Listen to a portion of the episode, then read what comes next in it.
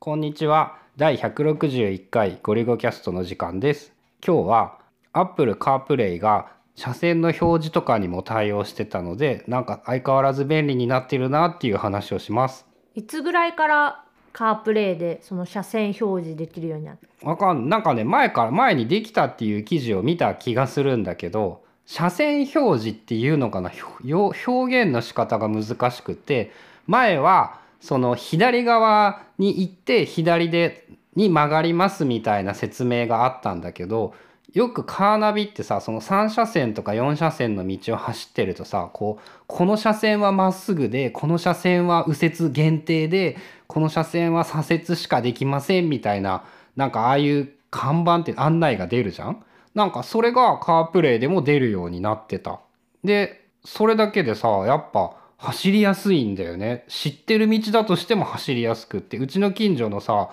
あの22号大きい道の交差点とかもさ超面白いルートになってるんだけどちゃんとその車線も地図として表示されていて地図っていうんかこう右右と右前に行ける車線っていう説明になっててああこれは相変わらず便利になっていてしかもまだ使い始めて半年ちょい5月からでほぼほぼ半年に近いぐらいの勢いでこれだけ変わってきてああもうもうカーナビカープレイの方がいい気がするわっていう。なぜかうちの息子はよくわからんのやけどあの標準のカーナビがいいって言って画面を変えろ。この画面にしろ。お家のある地図がいいって言って。標準のカーナビ、まあ、車についてるカーナビの方だと、まあ、家の登録があるから家の場所に家のアイコンみたいなのがつくでそれを見るのがいつも好きででそっちのカーナビに帰ろうってめっちゃ言われる。で超面白いのがその後どっか出かけて地図が表示されると当然家の近くじゃないので家が映ってなくって地図はこれじゃないって怒るっていうね。そうすごい面倒くさいあれも。一緒ってこれって言ってこれが地図だから家の近くにいないからそうなんでしょってなるもん、ね、これじゃない違う地図。家のマークが出てる地図って。家の近くにいないと出ないからねっていうのを理解してくれないよね。なかなかちょっと難しいみたいで4歳児には。あとねこの前久しぶりに Google マップの地図も使ってそのお出かけしようとする時にこう100%絶対この道は混んでるっていうのが分かりきっている地図で地図っていうかルート。で Google マップでナビしたらまああの言葉では表現できないどんだけ変な道通るんだよっていう道を通っていくことになったんだけどなんかね本来15分で行けるところが渋滞のせいで30分ぐらいかかるっていうルートだったんだけど Google マップのその裏道的な行き方をすればちゃんと15分で行けたっていう。あれも多分あれって普通のカーナビはあんまそこまで渋滞考慮してくれるんかな？多分その渋滞考慮に関して言うとまあ Google マップが一番そのわけわからん細い道を通らせるけど一番回避はできそう。で次に Yahoo のカーナビが、えっと、ある程度常識的な細い道まででできるだけ渋滞を回避してくれる。で Apple のマップは考慮できないからねまだ。Google マップちなみにすごかったのがその道を通っていったら少なくとも2台3台あえー、こんな道こういう風に行くんだって前の車がそこで曲がっていったりしてさ。まあだから Google マップのルートに乗るっていうのは分かるんだけど。そう多分 Google はその道が通れるか通れないかってその車が走ったことがあるかどうかだから、ね、そうそうそれを考えてやってるからまあ誰かは走ってるんやろうけどえここで曲がらされるの？っていうような道とかえここ歩道じゃないの？え車道どえみたいななんかよくわからん道も案内されたりするね。帰りもねすごくて帰り道はそのうちさ川を越えないといけないからその川の橋のせいで混むんだよね。でその川の橋を行きの道は混むんだけど帰りだったら混まないことは分かっているから帰り道もまあそのまま Google マップで帰ろうとしたらマジかお前いちいち信号を1個避けるためにここで曲がるのかっていうところを曲がらせようとしてきて無視して信号交差点まで行ったんだけどそこの交差点が赤信号の時間がめっちゃ長くってあの言われる通りにそこで曲がっていれば確かにねなんか23分早くなった気がして春菜にあと10分ちょいで帰れると思うって言ってから信号で23分待ってあこれ10分で帰れんくなったわって思ったんだけどやっぱねその速さに関してはちょっと神レベルですごいね。運転疲れるからやりたくはないけど。あと Google マップの場合さ曲がるの指示めっちゃ急じゃない？うん。あのね昔一番ひどい時期よりはだいぶマシになったけど相変わらず急。アップルのマップとヤフーカーナビは割と丁寧に何百メーター先右ですみたいな感じでちょいちょい言っててくれるようなイメージかな。でアップルに関してはアップルウォッチをつけてるとあの交差点のちょい手前ぐらいでブルブルってくるんかな。あれがねやっぱ最強でさその分かった道でさ音声があるとさ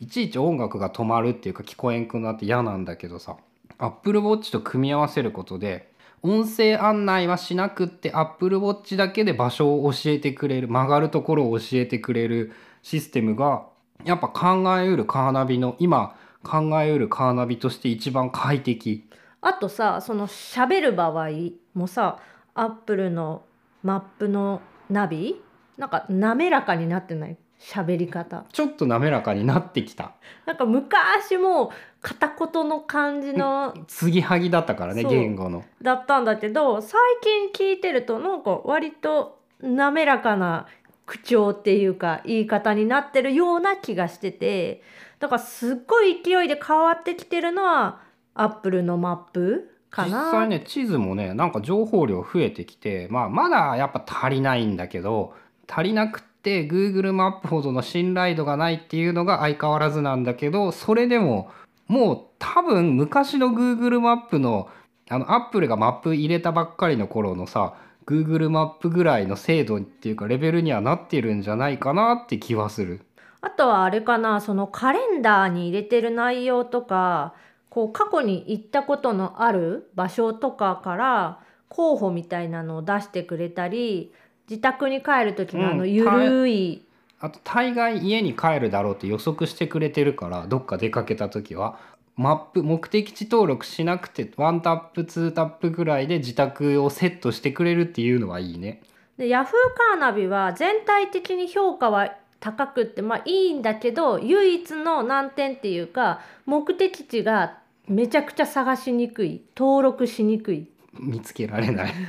登録しにくいんじゃなくてない。めっちゃくちゃ有名なその施設名を入れても出てこなくってでどうやってるかっていうと Google マップからップで住所をコピそうーして住所をコピーして住所を入れてナビをするっていうことをやっていてでやっぱそれが手間でこうカプレ対応してないからね そもそも今。だからまあ iPhone 単体でこう鳴らすっていうかになるけど、一応さ運転のしやすさはまだ Yahoo! カーナビが一番なんだよね。多うん。分対応してくれたら使うんだけど、うんまあ、いつかは対応するんじゃないって思うんやけど今後その需要も上がってくると思うし。でも少なくとも最初その5月ぐらいに使ってたアップル標5月準のの頃よりいいよね、うん、めちゃくちゃ良くなってる。使いやすくなってると思う。そこはすごいなと思う。ただその裏道とかを駆使して1分1秒でも早く着きたい場合はあんまりおすすめしないかも。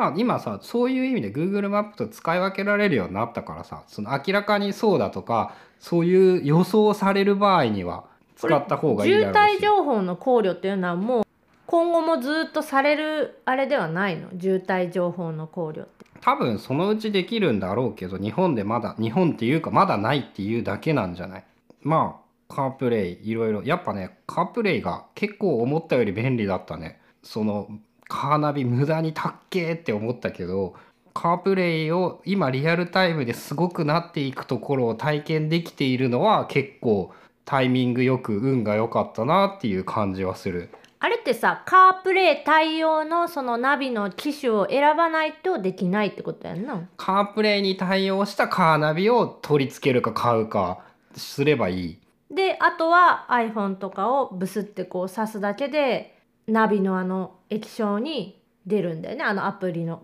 その対応してるアプリがビャーうん、iPhone みたいな画面に。一応別に Bluetooth でも可能らしいんだけど Bluetooth でカープレイができるカーナビが事実上ないみたい。だからまあほ結局有線でやるしかないんだけど春菜はもうそのライトニングケーブルを挿すのすら嫌だからね。まああのちょっとしたお出かけ、まあ、移動時間が本当に車に乗ってる時間が本当3分とかで3分のためだけにこうケーブルを挿してでまた降りる時に抜いてっていうのが面倒くさくって刺さない。だから車は何も音楽も何もならない状態で走行していくっていう。あと今思ってしまったんだけど iPhone USB-C になったらどうしよう。ねどうしようね。